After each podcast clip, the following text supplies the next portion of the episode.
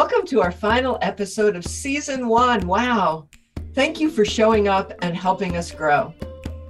To lead us out and deeply into our bliss body, we are graced to have Susanna Harwood Rubin share her time and stories with us.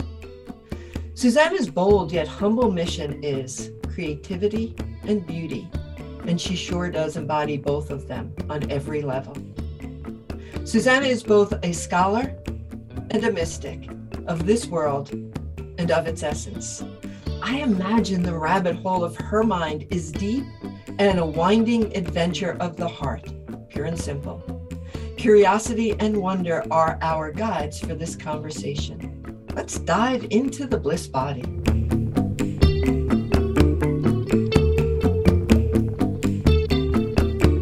Today we're talking with Susanna Harwood Rubin. Susanna is the author of Yoga three sixty-five, Daily Wisdom for Life on and Off the Mat, published by Chronicle Books, and Looking at Matisse and Picasso, published by the Museum of Modern Art. Combining her life as a writer, artist, and yoga teacher, her personal practices are rooted in South Indian philosophy, including mudra, mantra, meditation, and myth, which she integrates into her courses. Susanna delights in helping her people access their self-expression, guiding them on personal creative journeys to produce new work, while introducing practices and rituals to support their growth. Based in New York City, Susanna teaches internationally and was a pioneer in online courses for both writers and yogis, introducing Writing Your Practice in two thousand ten. She created the first art and writing courses for the Museum of Modern Art in the late nineties and early two thousands, and has written for numerous art and yoga publications. She has been featured on M S N B C Today, HuffPost Live, Mantra Yoga and Health, Yoga Journal, Marie Claire France, and more. Susanna believes in the power of art and creativity to heal and to inspire, and believes that everyone has a story waiting to be told. Just this alone, the, the alliteration of the offerings, the myth, mudra, meditation, mantra, just turns me on, it lights me up. We all do have stories. Um, uh, when did you embark on this journey, this new journey, and why? Like, was, were you on a deliberate um, spiritual quest, or did it evolve, or how did it evolve into what you offer now and into the inspirations for your books and your teachings? Um, meaning, how did I get involved with yoga so much? Spiritual. Or, yoga, like, oh yeah, spiritual life. Practice. Um, yes. And that deep study of the goddesses. I mean, they're just so well versed in all of them and the different oh, thank you. stories. So where, how did this begin? Um, Well, I've been teaching yoga for about twenty years. Actually, it'd be twenty years in January. Um, but I've been practicing for much longer than that. I practiced, I found it as a teenager, and it gave me a lot of calm. Um, and it was very, like, it wasn't yoga the way, you know, it kind of came into being in the two thousands. Um, it was much more like, you know, do a pose, lie down for a while, like sit, meditate. You know, it was very like, now do a headstand. Now do, there was no sequence. It was just like, whatever, you know. And, um, but I loved it, and it spoke to me, and it calmed my, um, my teen angst and held me steady in a lot of ways. And so that, that was sort of the beginning of that part of, you know, my yoga life happened back then. And I actually, even my senior in high school, helped teach it, which I always forget about. People are like, how long have you been teaching? I say twenty years, but I'm like, actually longer, but you know, then it fell out of my life for a while, and I found it again later.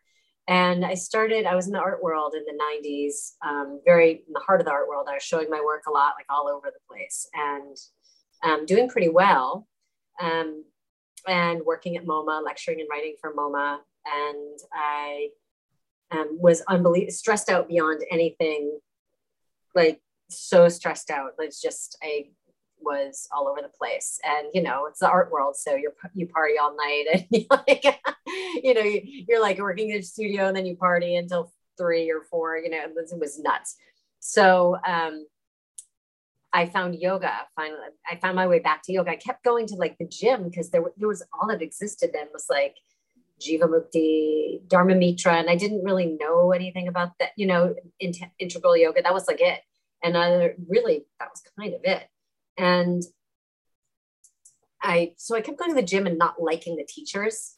And then finally I went one day and I found one I liked and got very involved in it, and then was doing yoga. And that really helped me find balance in my life. And then I went to my first kirtan, which with Krishna Das, I had gone like to Jivamukti because my teacher had dragged me next door from Crunch to Jivamukti. And then I went um, on my first like serious one in this retreat we did out in the Hamptons. Um, and it was Amy Apollody actually, who I, who I ended up later doing my teacher training with. And so I went out there and it was like this big deal, Krishna Das. I was like, who's Krishna Das? Who's Krishna? You know, I was like, I didn't know anything. I hadn't done teacher training yet. I knew nothing. And I was like, I don't know what's happening, but my skin is vibrating. I don't know what's going on. And that, and the cool kid part of me was like, I don't know about this. This is like a little weird, you know, because I might be too cool for this. And then the other part of me was like, every cell in my body is now vibrating. Something's happening. And that was August, right before nine eleven. Yeah. So um, I was lucky that I had that experience then, because then it, it, it brought me, it was the first time I'd ever done a weekend retreat, anything like that. And, and I found that after that happened, uh, after nine eleven, all that felt, all that I wanted to do was like get on my mat in company and move. And it was really intense. It was an intense need. And I felt like I had nothing to say, and which is very unusual for me. And I felt like I had nothing that I could make artwork out of. Like I, like words had failed me and images were failing me. And um, the only thing that felt meaningful was moving and breathing in, in a way, because like all those people down the street from me couldn't anymore, you know, because I live, you know, with it, I watched it live, you know, from where I live in the village. So that I ended up doing a yoga teacher training, and I had no desire to be a yoga teacher. And I was, I can remember Amy being like, yeah, you should do it. You know, there were no immersions then. There were no, like, if you really wanted to learn, you either had to go to, you know, India, or you had to um, do a teacher training, because there, there was nothing, it wasn't set up for just learning, you know, as a student. And I, w- I kept saying, I don't want to be a teacher. I don't want to, I'm already doing, I'm in the art world. It makes me no money. I don't need another thing that makes me no money. And she was like, just do it, you know, like, yeah. And I still hold to that to this day, even though I'm doing all the things that make me no money, but, um, making our work, together, they give you yoga, something. Yay. Yeah. But, um, but I'm fulfilled creatively and spiritually. So it was really, it was a big, it was a colossal turning point in, in my life, as it was in so many people's lives. And, and I have a theory that it's that the burgeoning yoga scene, which exploded in the mm-hmm. two thousands, was largely because of that. Because, mm-hmm. you know, a lot of stuff starts in New York and L A in this country, as we all know. And it was, our teacher training was huge. It was like twenty-six people or something. And there were teacher trainings everywhere. And like everyone would just wanted solace. Everyone just wanted to be in company and community. And, and I emerged from it being like, oh my God, am I going to be a yoga teacher too? I'm like, I think I am. But also the first weekend of it, I met my main teacher, who's my main teacher to this day, um, Doctor Douglas Brooks, who is one of the great living scholars of Hindu Tantra. And And all of my nerdy MoMA, you know, whatever, writing and, you know, art self was like, you mean this is yoga too? Mm, and wow. That was what sealed it for me. I would not have become a yoga teacher if it weren't for my dive into yoga philosophy. And I've studied with him nonstop for the past twenty years. So do you find that, because I know starting, I had a similar experience feeling it in my body. I'm, I'm not a body person. I didn't, wasn't a dancer or a gymnast or really interested in any kind of physical exercise. Um, and I first, my first class was at Om Yoga in New York when it was on fourteenth street. Oh, that's right. And, Om was there. I forgot yeah. Om was there. Yeah. And, and I remember just kind of like, I embellish a little bit. I've told the story a few times that this dank room with water stains and the skeleton in the corner. And, you know, this teacher Lippy, I was, I had to take her class. And so of course I took her class, and I remembered feeling really kind of confused and frustrated and sore and didn't know where the hell I was, why I was there at all. But as I closed the door to the studio, I felt something magical had happened, and I didn't know quite what it was, but I didn't want that train leaving the station without me. And so that was what kind of brought me back. But I found that I needed the container of the actual studio to show up every day, to be a part of this community. So I know that you have practices that you do daily. I've heard you say you've got a gazillion practices that you do. So I'm curious, like, at what point did your practices reveal themselves as a part of a sadhana, a daily practice, and when, how you brought it into your life and how that has kind of affected or influenced your your life as a New Yorker? I mean, you live in a place that is, you know, we live up floors. There's not a whole lot of ground. There's, you know, and a lot of noise and a lot of activity. And, you know, we, if we have these energetic bodies that allow for this low emitting light to be emitting from all of us, then in a city, now I lived in New York for seventeen years and I fucking love it, energized by it. But yeah. I can see how, like, I'm asked, how do you integrate the practices in your daily life, and how has it influenced your life as a New Yorker and an artist? Oh my goodness. So interesting. Well, part of what had happened to me in the art world is that I had lost my joy in making art. It didn't feel like a joyful practice or a spiritual practice to me anymore. And a lot of that was just because I was so in the New York art world. And obviously I na- navigated it fairly well, you know, like with the book and the this and the that, but also I was showing my work all over the place. I was going on artist residencies and stuff. It just, I, and to this day, I'm not, I'm not a fan of the gallery scene in the art world. And I was very much in it, but I kept, I worked unfortunately with a lot of people who were less than honest, and um, gallery owners and stuff. And it really um, gave me, a, left me with a bad taste in my mouth. So I think I, after nine eleven, the question was, well, what do I want my life to be like? Like, if I knew I was going to be gone tomorrow, what would I do today? And I know that sounds obvious or trite, but it but it's it still is a profound question. You know, there's a reason why we think of, say that all the time. And I realized it was not going to a gallery opening. I mean, as much as I love art, I don't I don't need the networking piece very much. You know, I'm not I'm not interested.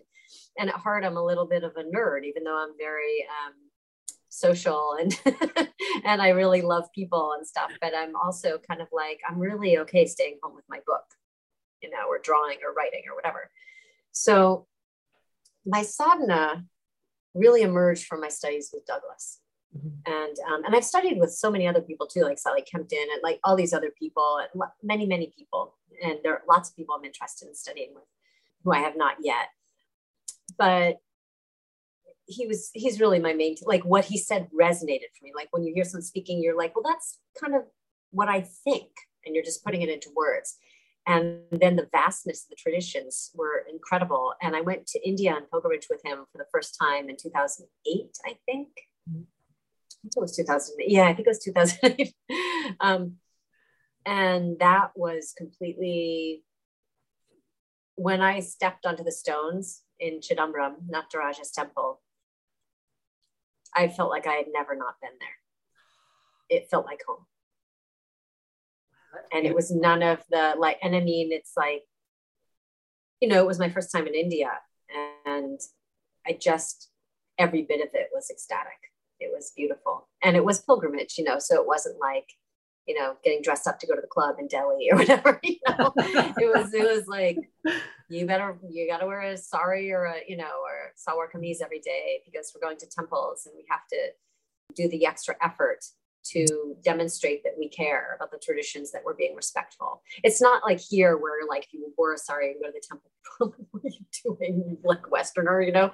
But um, it's different. Like in Tamil Nadu, which is much more, which is really deep temple culture. Um, it's a sign of respect.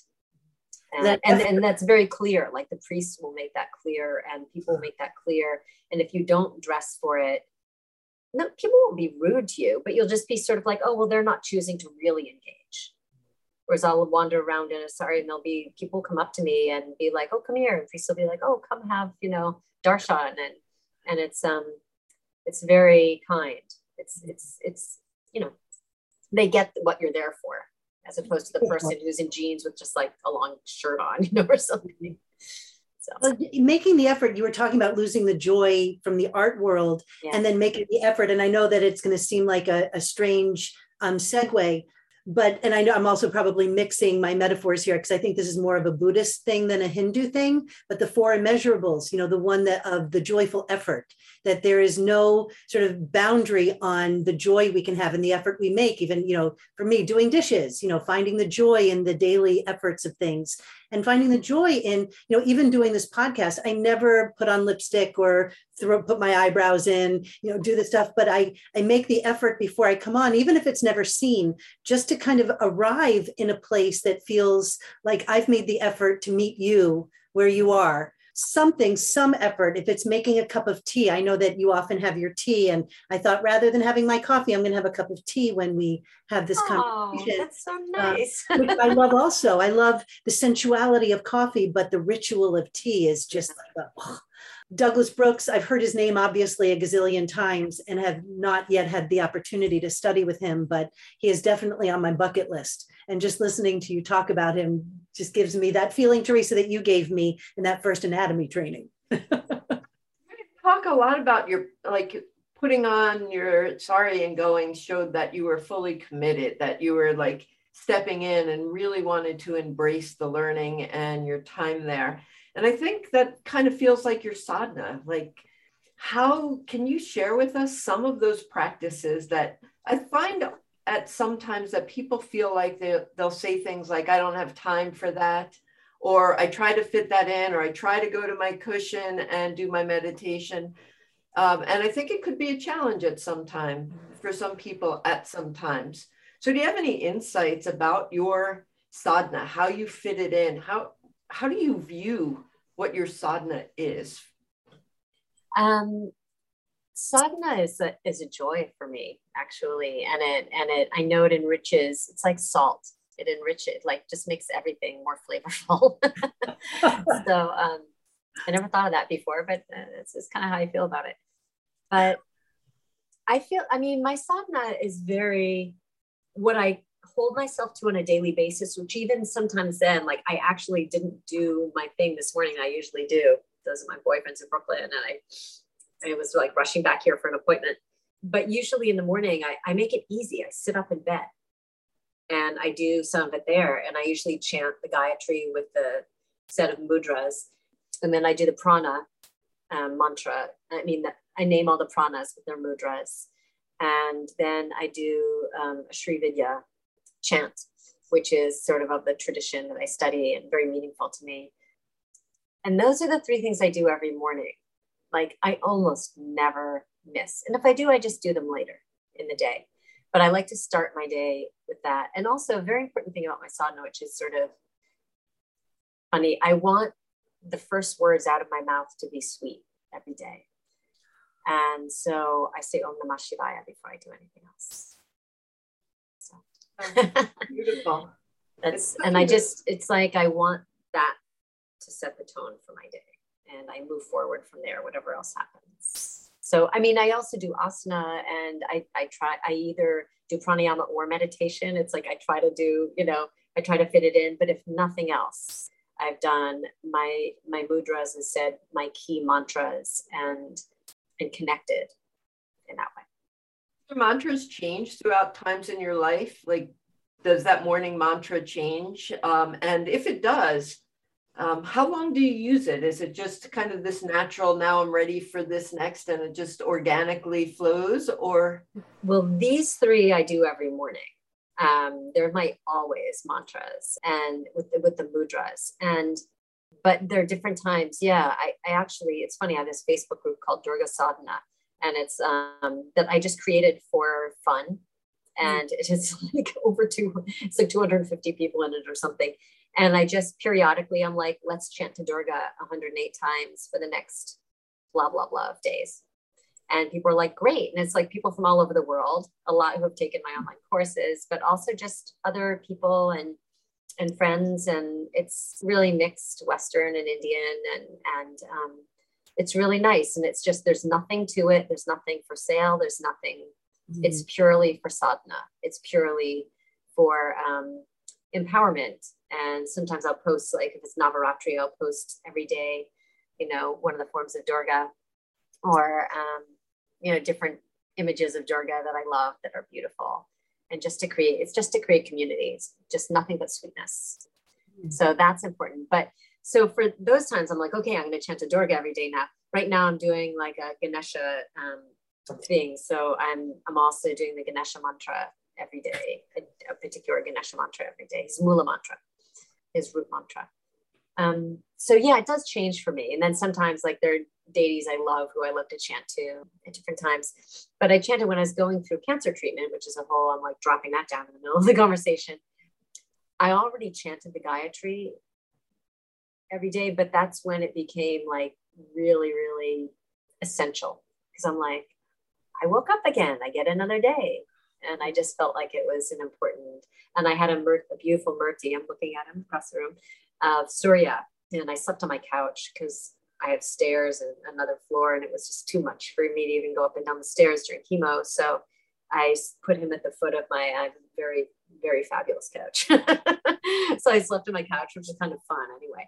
It was Surya behind me. And of course, Gayatri is to Savitar, to Surya. But the Gayatri chant itself is the goddess. So you get the god and the goddess all in one. And that, so that, that's, I feel like that's a giving thanks every morning.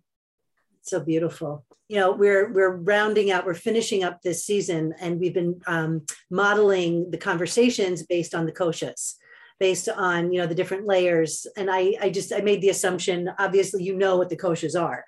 And the bliss body, and you just having listened to your conversation the other day on, you know, why myth matters, you know, and you talked, we talked about, we didn't talk, you talked about Joseph Campbell. And uh, I, I say we, because I feel like there's so much crossover and there's so much we could talk about. And there's just so much that I'm curious about and want to dive deeper. And of course, we know Joseph Campbell is famous for saying, follow your bliss. And so even just that, the word bliss in that, one of his most famous things in talking about myth and stories and deities and all of these things. I mean, you know, in the world that we're all connected and there is no that, there is no other, you know, that it feels very harmonious that we get to talk about all these different things in the sense of integration. And so, you know, if you were to, and we've gone through it in the first five episodes, you know, defining the koshas through our stories and stuff, but how would you define? I think it's important um, to have different voices. I had a teacher once in one of my trainings who said, if your students aren't getting it, it's not their fault, find another way to say it.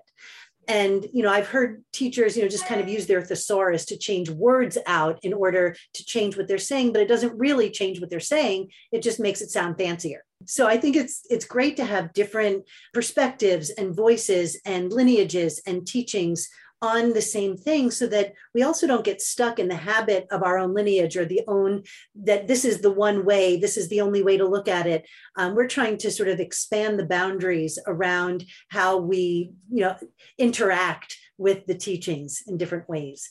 And so I'd love to hear what, how you would define Anandamaya Kosha, that central kosha, and then maybe move from there into the deity or the story that you feel is most Um, related, relatable to it, because you're such a beautiful storyteller. And I think to have you here and not have you tell a story would be a disservice to all of us. And I'm like, what's going to be funny is I'm like, oh, okay, which one should I tell? I'm going to decide and tell it off the top of my head. So, but I think I know which one I'll tell. Um, and I'll squeeze, it's a long story, I'll squeeze into a short amount of time. But um, Anandamaya Kosha, I mean, it, it was sort of perfect because the temple I go to, everyone just refers to it as Chidambaram, you know, Chidambaram, that's the name of the town, but it's the Nataraja temple, like on earth. I mean, there are others, I'm sure, in like Malaysia and here and there, but this is like, it's a pil- major pilgrimage site, and it is the temple of Shiva Nataraja. And there are five Shiva Nataraja temples associated with the elements. And I've been to all but one of them. I haven't been to the air temple. I've been to all the other ones, but Nataraja temple, where Shiva dances, his dance of bliss, his dance of Ananda, his Ananda Tandava, is the one associated with ether. And so it is because he's dancing his dance of bliss. So bliss and ether and and spirit and, and all this stuff are, are really central there. So in, in some ways, it's kind of the highest of the high of Shiva temples. Although I'm sure other Shiva temples would disagree. I'm highly biased. But um, but it's an important one. And I mean, it's it's like when I say a temple, it's like a walled-in medieval village. It's, a, it's over forty acres and with tons of sub-temples and hundreds of thousands of sculpture. Like, I mean, it's just, it's vast. And I've been going there since, I guess, two thousand eight, I think that's right. And there's just still, like, every time I see new, tons of new things that I've never seen before. And it's just unbelievable. And when I think of the koshas, I think of the layers and sheaths of experience. And I think it's interesting to reference this in terms of a temple too, because the temple has enclosures, all different enclosures, and you work your way toward the heart. So it's different because there are actually like nine enclosures, but it's very hard to figure out what's what. And when you're in it, you don't know what's going on. You're like, wah, wah, you know, and you're usually blissed out if you're me. So you're like, sort of like, I don't know, where was I just a minute ago? but um but it's similar. It's like, and so all these things, all these layers of reality exist simultaneously, but they're also um their own selves, you know. So Anamaya Kosha, the food body, you know, it's it's not in the tradition I study in, primary tradition I study in, it's not lesser than. And that this differentiates it from most yogas, which the body is lower and you're you're after the spiritual world. You know, you're trying to like shed property and get toward Purusha, shed the material for the spiritual. So there's a hierarchy there. Mm-hmm. And the tradition that I engage in, it's not a hierarchy, it's just different aspects of existence. So it's interesting to think the koshas in that way, because you have your your your food body and you had all the things in between, and then you have your bliss body.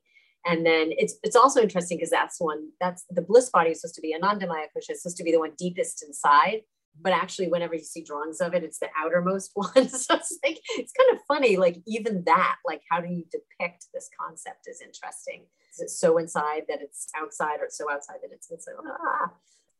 But I like the idea that, you know, we're we're it's a householder point of view, and we're embodied beings living possibly, hopefully, if we're lucky, a spiritual life, you know, and and I really, that just makes sense to me, you know, if everything's the divine, which it all is, because we're all part of the everything that exists, that means that our bodies are divine too. I mean, it goes to Walt, I always go to Walt Whitman on that one, you know, divine am I inside and out, you know, but there's deep truth to that. And, and Walt Whitman was studying, you know, Indian philosophy. So, well, all of those transcendentalists like were reading that stuff. So Emerson, and yeah.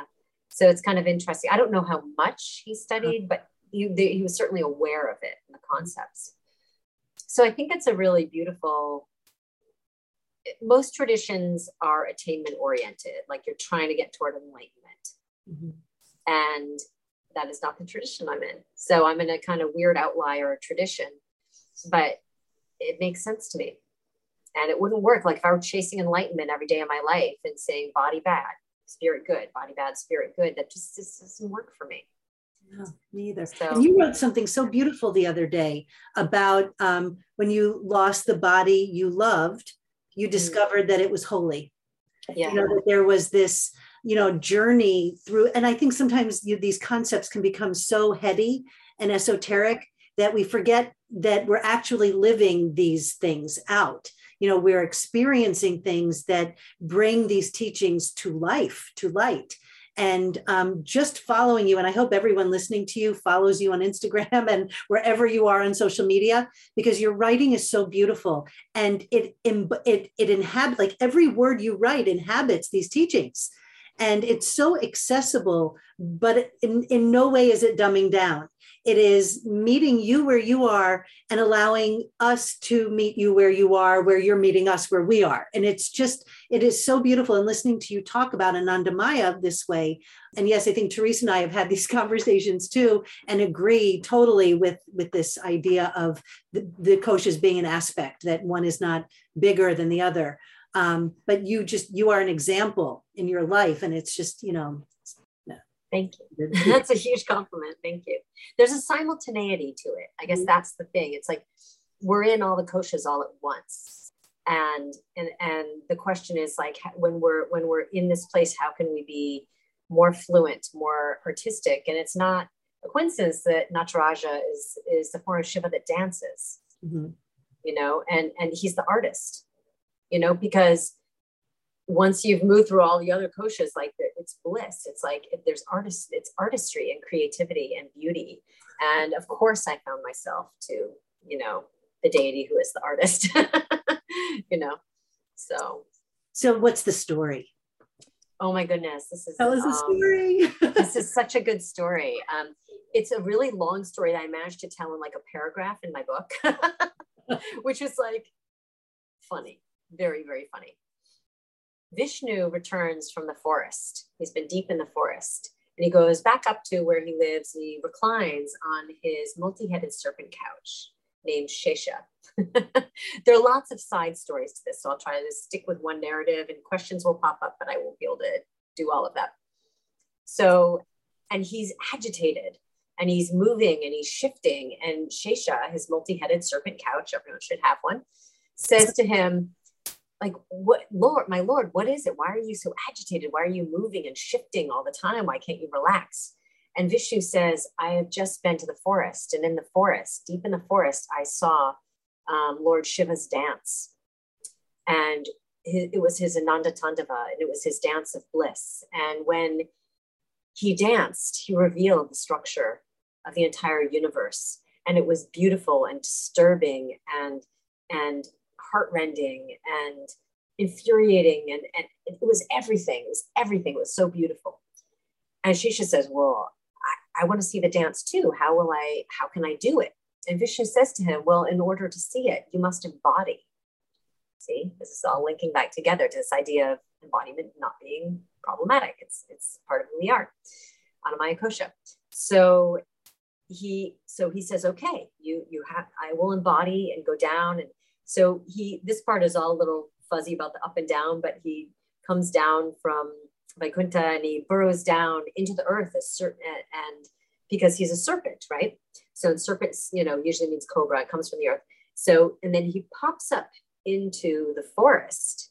And when he pops up, he tumbles into the Anjali mudra that a woman is there for, and she's praying for a child. And, um, and there she gets her, her little child. And And she's so shocked that he, she's like, whoop, and he tumbles onto the ground.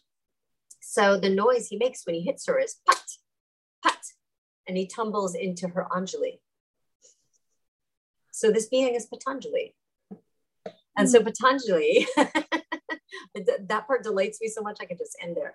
But um, so Patanjali wanders all through the forest and he's thinking, I want to see Lord Shiva dance. I want to see Lord Shiva dance. I, I want to learn from him. I want to see it. I want to experience it. And he can't find him.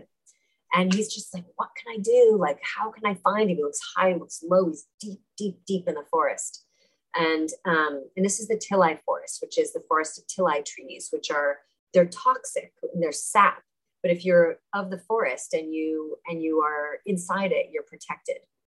So it's this, right away, we have this dynamic of like, you know, danger and safety and everything.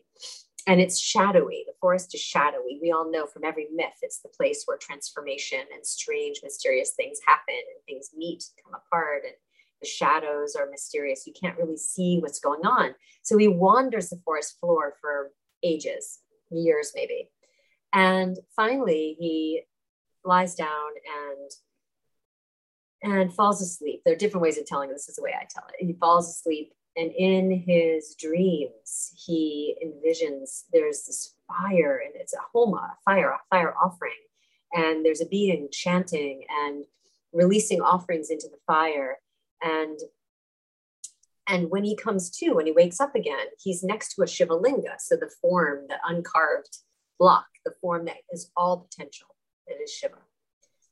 And this Shiva linga has been smeared with ashes, with vibhuti and kumkum, and, and, and has surrounding it the most exquisite white orchids he's ever seen. They're huge, they're the size of both his hands, and they're so pristine that not even the bees, they're un, it says in the text, unsullied even by the bees. Like they're not even touched by the bees, they're so pristine. And he's like, I got it. I can make Shiva dance. Obviously someone else has been here, but I can get Shiva to dance if I can find those flowers and make this offering. So he looks high and he looks low. He can't find them anywhere. And he looks and looks, and he has a couple more episodes of like falling asleep and waking up. And again, it's been tended to. And finally, one time he wakes up and he's sitting on one side and he looks across at the linga and he sees another being sitting on the other side. And this being, and Patanjali, oh, I neglected to mention this, Patanjali is half snake and half man. So, because, you know, he, he had to get into the forest, but he had to also embody as a, like some sort of a being. And he looks across the Shiva linga, and on the other side of it is sitting this being who is mostly man, but has tiger paws instead of hands and feet. And they look at each other and they address each other. And he says, hello, you know, I am Patanjali and I'm visiting the forest. And who are you? And he says, I am Vyagrapada, which means tiger, tiger hands or whatever, tiger paws. And I live here, I am of the forest. And Patanjali says, well, can I ask you, where did you get those blossoms, those offerings? And he said, oh, you know, I, I prayed to Shiva for these um, tiger paws so that I could climb to the top of the trees and find the orchids unsullied by the bees and offer them to him. And at this, Patanjali gets what's going on and he realizes that that's Vyagrapada's offering. He's from the forest. This is his thing. Patanjali's come from under the ground. And so he realizes that his offering needs to be the things of the ground of where he's come from. So the seeds from the orchids come from above the trees where Vyagrapada is coming from and from under the ground. So sky and earth are meeting in the middle in the forest. And, and Patanjali goes and gathers all the beautiful things from the forest floor, the seeds, the this, the that. And together, they make the offering together and they chant the bijas. So both with their own seeds, see, it's a bija, bija is a seed, and bija mantra, and they chant the mantra together, and, and they begin on either side to chant the mantra. They're saying on either side of this linga, it begins to twist and turn, and suddenly Nataraja emerges from the linga doing his Ananda Tandava, the dance of bliss. And it is everything. It's the most incredible thing Patanjali's ever seen. And when he finishes, he says to Patanjali, well, since you're a stranger in the forest, you know, I welcome you to our, to the Tilai forest. And is there anything else I can offer to you? And Patanjali recites a couple of sutras from the, there are different ways the story is told, but there, but generally it's, he recites a couple. And, and Shiva's so pleased with him that he offers him the gift of grammar and the gift of, um, of Ayurveda. So all these structured things. And so like all these structures, and it's important. I wish I had a little Shiva I could hold up, because he's sitting on the side of Shiva where his arm is blocking his view. And so Patanjali's approach to classical yoga is like, there's something there, but we can't, yes, but we can't quite see it. And it's just past that arm because the heart is slightly concealed. He's only open to one side. His leg and arm are crossing over. So this idea of classical yoga, that there's something that you're trying to attain that's a little bit beyond your being your vision, and it so it's an attainment model of classical yoga. But Patanjali is very pleased. He says, "Thank you so much. This has been wonderful." And he pops back down the hole and he exits the forest. He's like, "It's been beautiful, Vyagrapada. Thanks." Mm-hmm. So then Vyagrapada is left with Shiva, and Shiva says, Shiva Nataraja says to him, "Well, is there anything I can offer to you?" And Vyagrapada's response is, yes, I have a question. Is there more? Are there more dances? And Shiva says, well, yes, you know, there are seven dances, there's Sapta Tandava. But um, the Ananda Tandava holds them all. But there are seven dances total. So the purpose of the other dances are just for beauty, for artistry, for self-expression, for everything that makes life beautiful and creative and worth living. And he shows him all the dances. And then that's it. It's kind of the end of the story. So I didn't talk about it here, but in our question to you earlier, um, when we asked you what your mission and your passion was, you said creativity and beauty. And this seems to be, you know, a story that talks of creativity and beauty, among many other things, of course, but and, you know, misappropriated apostrophes, misplaced apostrophes. Um, for the gift of grammar, just uh, the gift of grammar made me think of that. That is so beautiful. Thank you for telling that story. Yeah. Oh, also, thank you for listening. Uh, You've also mentioned that we're every character in the myth. When, when there's a myth, we can in, envision ourselves as every character in there and start to draw the myth inside, make it part of our life, that we are embodied and we live, um, we live through there. Can you give us just a couple from that story of how you um, relate the story to the individual who is experiencing themselves as each of the characters? Mm, that's beautiful. That's a great question.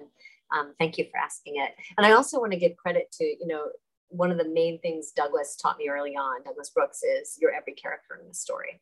Mm-hmm. So that was really, that's definitely coming from him. And so I always want to give credit where credit is due.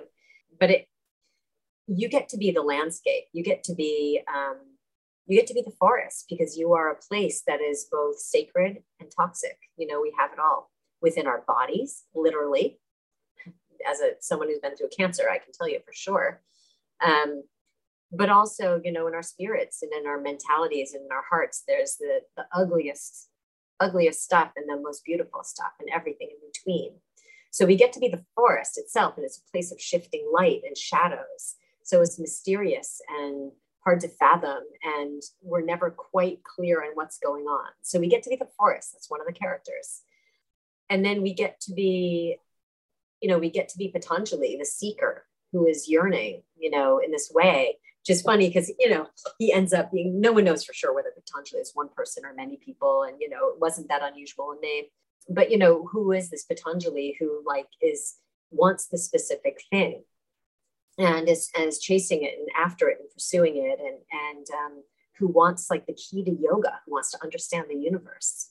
So we are that person. We are that seeker. We're the ones who wander into the woods, whether the woods is our own heart, our own mind, or the world or anything else. And we want to understand things. We want structures that help us understand the world, you know, but then we also get to be Vyagrapada, who is just like, I want the beauty. I, I don't, I don't need, you know, the structure. I got that, but I want to know, is it more than just structure? Is it more? And, and he's sitting on the other side. He sees into the heart. He sees past the arm and the leg, and he sees right into the heart of Shiva. So he's getting, he's getting that there is, that there's always more. You're, it's never done. You're never complete. You're never finished, because art means that nothing's ever complete or finished. And, and we, and we can live in a question, in the question, and that's a creative, artistic, beautiful way to live. I also neglected to mention, on a side note, that the Ananda Tandava reveals the five acts of Shiva: creation, maintenance, dissolution, concealment, and revelation, which of course, how the universe works. So, and all that is a part of creativity. So we get to be, we do all those things. So we are also Shiva. We get to be Shiva. There's no separation, you know, between us and the divine. There's just discernments and particularities and individualities, but it's all one vast tapestry. Found that to be a really great nugget that I got when I started taking your thirty days um, with the goddess, that, you know, the goddesses are representations of our emotions, our thoughts, who we are, and we connect with different goddesses at different times based on where we are in our life or what we're going through. Right? How can we incorporate that energy? But the idea of shifting my perspective from this goddess's name is Durga to all of these qualities of each one, individual goddess live within me. And as I learn more about them, read about them, look at their mantras, um, I'm able to draw that energy and kind of unite it and connect it within myself, but also in a much bigger and broader perspective. Oh, thank you for saying that. It's, it's, it's kind of endless once you step into it. I think we are nearing the end of our time. And so we have actually gone a little bit past. Do you have just a few more minutes, Susanna? Okay, because what we'd love to do, I mean, you talked about that, you know, there's really nothing separate, and we could have a whole other conversation. I want to talk about, you know, the body is sacred. I want to talk about, you know, and I go, no, that's an um, um, Anamaya Kosha, which was, is a different guest, a different time, a different thing, but they're all interdependent, connected. And this idea that we are incarnate, we are here in a body. So why would it be less sacred than any other part of what it contains? But that's another podcast, that's another time. But in the spirit of things not being separate, uh, one of the things we had asked was what your favorite um, quote was. And you gave a mantra. And the mantra really speaks to this, the, it really, it, it encapsulates everything. It brings, it ties it all up with the ribbon, but the ribbon may be a little frayed in places. It's a loose places. It can be tight in other places. You know, nothing is perfect. And I have a feeling about Anandamaya that it gives us an opportunity for glimpses of that light. You know, you talked about certain traditions chasing enlightenment.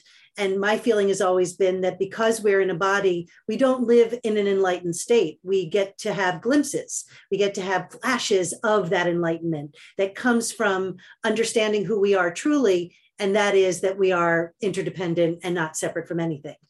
So um, if you could tell us what your favorite quote is, and then maybe lead us, our listeners and us, in the mantra so that we can begin, at least some of us begin, some of us are continuing to practice in real ways, harnessing, drawing in, incorporating, you know, synthesizing these energies that are not, they don't live outside of us. So we get to hear them. It seems like it's outside there, you know, like our mind is part of our brain, but we, I can still tell you what's in my refrigerator right now, and I'm nowhere near my refrigerator. So I know that it can also be outside. But so here we go. Mantra, quote, give us a little practice, some of that, you know, juicy Susanna yumminess. Oh, it's so funny. I, you know, it's funny. I don't know why it popped up. I have it up here in my bookshelves, Tatvamasi, right behind me. Um, that no one could see but you two, but Tatvamasi, and it's, it's, you know, you are that. It basically means you are that. And the immediately that was my reaction. That was my favorite quote, but it's so funny because I have quotes about like literature that I love and art that I love. Like, you know, so many things. And for some reason, that one just was like what I was feeling at that moment. And can you say each I, word clearly, each of the words? Oh yeah. Tat. Tat. Tvam. T V A M, A S I. A S I. Yeah. A S I, okay. So T A T, T V A M, A S I, Tatvamasi. And it means you are that. And it's the recognition of the self, in, in, a, in a way, the individual self and the universal self. And recognition that we're not separate. And recognition that you can find yourself. Ah, oh, there it is. I'm that, yeah. You can find yourself in in everyone, really, even people who are despicable. There's something, you know, you are you are that, you are that, you are that. And you can look around and say, like, I am that. I am the flowers that I have over here. I have the books I have here. I am each of you. I am, you know, I am universal. I am individual. I am, you know, and I think it's just a way, it's kind of like I always think of Ram Dass saying, like, you know, treat everyone you meet like like their god and drag, you know, which is actually, I have to say, that's one of my favorite quotes ever too.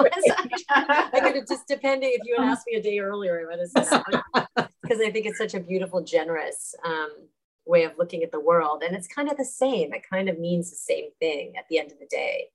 It's, it's if you can see yourself in others and in things and the people around you, it shifts the world, it changes things. That makes sense. So we chant it a few times. We could. It's funny. I never chant that. It's not a chanter. No, I don't chant that particular mantra. It's interesting. I've never heard it chanted either. Well, we don't have to, you know. I'm break wondering, could we do Om Namah Shivaya? Yeah, sure. We can do it every morning. Just a casual conversation. Yes, definitely. That I chant when I'm walking down the street. That I chant when I'm, you know. We did a little Om Gam Ganapateye Namaha before we came on. Oh, you did? Oh, yeah. God. I love him. And um, Shiva's son, so, you know, it's, uh, absolutely. And um, so Om Namah Shivaya. So I'll, I'll, I'll share a little practice, which is one of my favorite practices when I do all the time. And I'll, I think I can put it into words in a way that will be clear for people um, because it's it, it has a little visual with it. So Om, you know, is in the realm of everything that exists, and Namah Shivaya. So that's the five acts of Shiva: creation, maintenance, dissolution, concealment, and revelation. So when you say this mantra, you're saying the Ananda Tandava, you're saying the universe. You are, and of course, it's vibration, is Shakti, is the goddess. So you have the god and the goddess all at once. You have the structure of the entire universe in Namah Shivaya. So Om is the great locator. It's like the thing that holds it all. And then Namah Shivaya. So this is what you can do. You can hold up your hands and you can put the base of the palms together and then touch the thumbs. Na, touch the pinkies. Ma, touch the index fingers. Shi, touch the ring fingers. Va, middle fingers. Ya. Namah Shivaya. Namah Shivaya. Namah Shivaya. Namah Shivaya. And my teacher, my main teacher, Douglas, taught me this in front of Dakshinamurti, which is the form of Nataraja when he sits down to speak and become a teacher. So he's the teacher, Shiva's teacher. And so that's where um, the boys in the temple chant, and they learn how to chant all the Vedas. They sit in circles and chant to each other. And this is where um, Douglas taught me this. It's very sweet. So again, base the palms. Not, you're going back and forth. You're going thumb, pinky, index, ring, middle. You're building your way back and forth toward the center. So, and there's so many fives, as we know. So, um, so na, thumbs, ma, pinkies, index, shi, ring, va, middle finger, ya, and just go Namah Shivaya, mm-hmm. Namah Shivaya. And it takes it takes a minute to like go do the back and forth, and then once you get, if you do it all the time, I do it in public places, and no one knows that I'm chanting to Shiva. You know, I always say to Teresa when she comes into this um, this mudra, I always, do you ever watch The Simpsons? Yeah. I always think of it as Mister Burns. Oh my God, it's Burns. Mister Burns.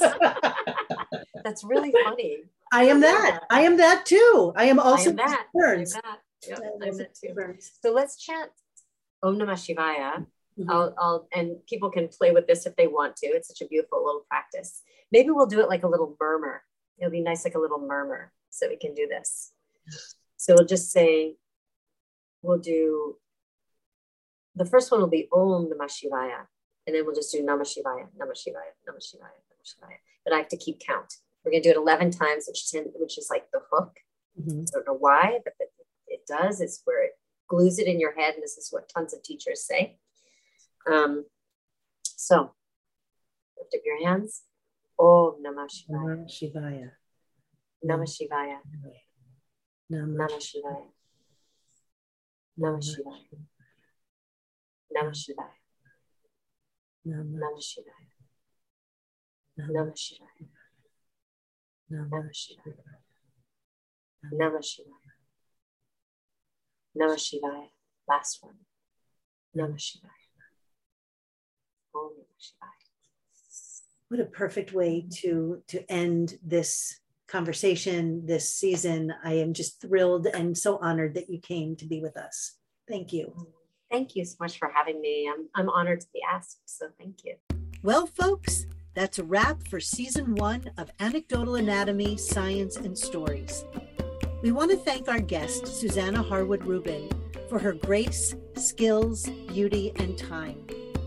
When asked what her favorite quote was at that moment, she responded, Tat Tvam Asi, which translates as, you are that. This is pure reflection of connection. What we see, we are. That is bliss. What a wonderful way to end our first season. Thank you so much for participating in the conversation by listening, engaging on social, sending us messages with your stories and questions. We're so grateful for your presence. Thank you for helping us grow by clicking like, follow, subscribe.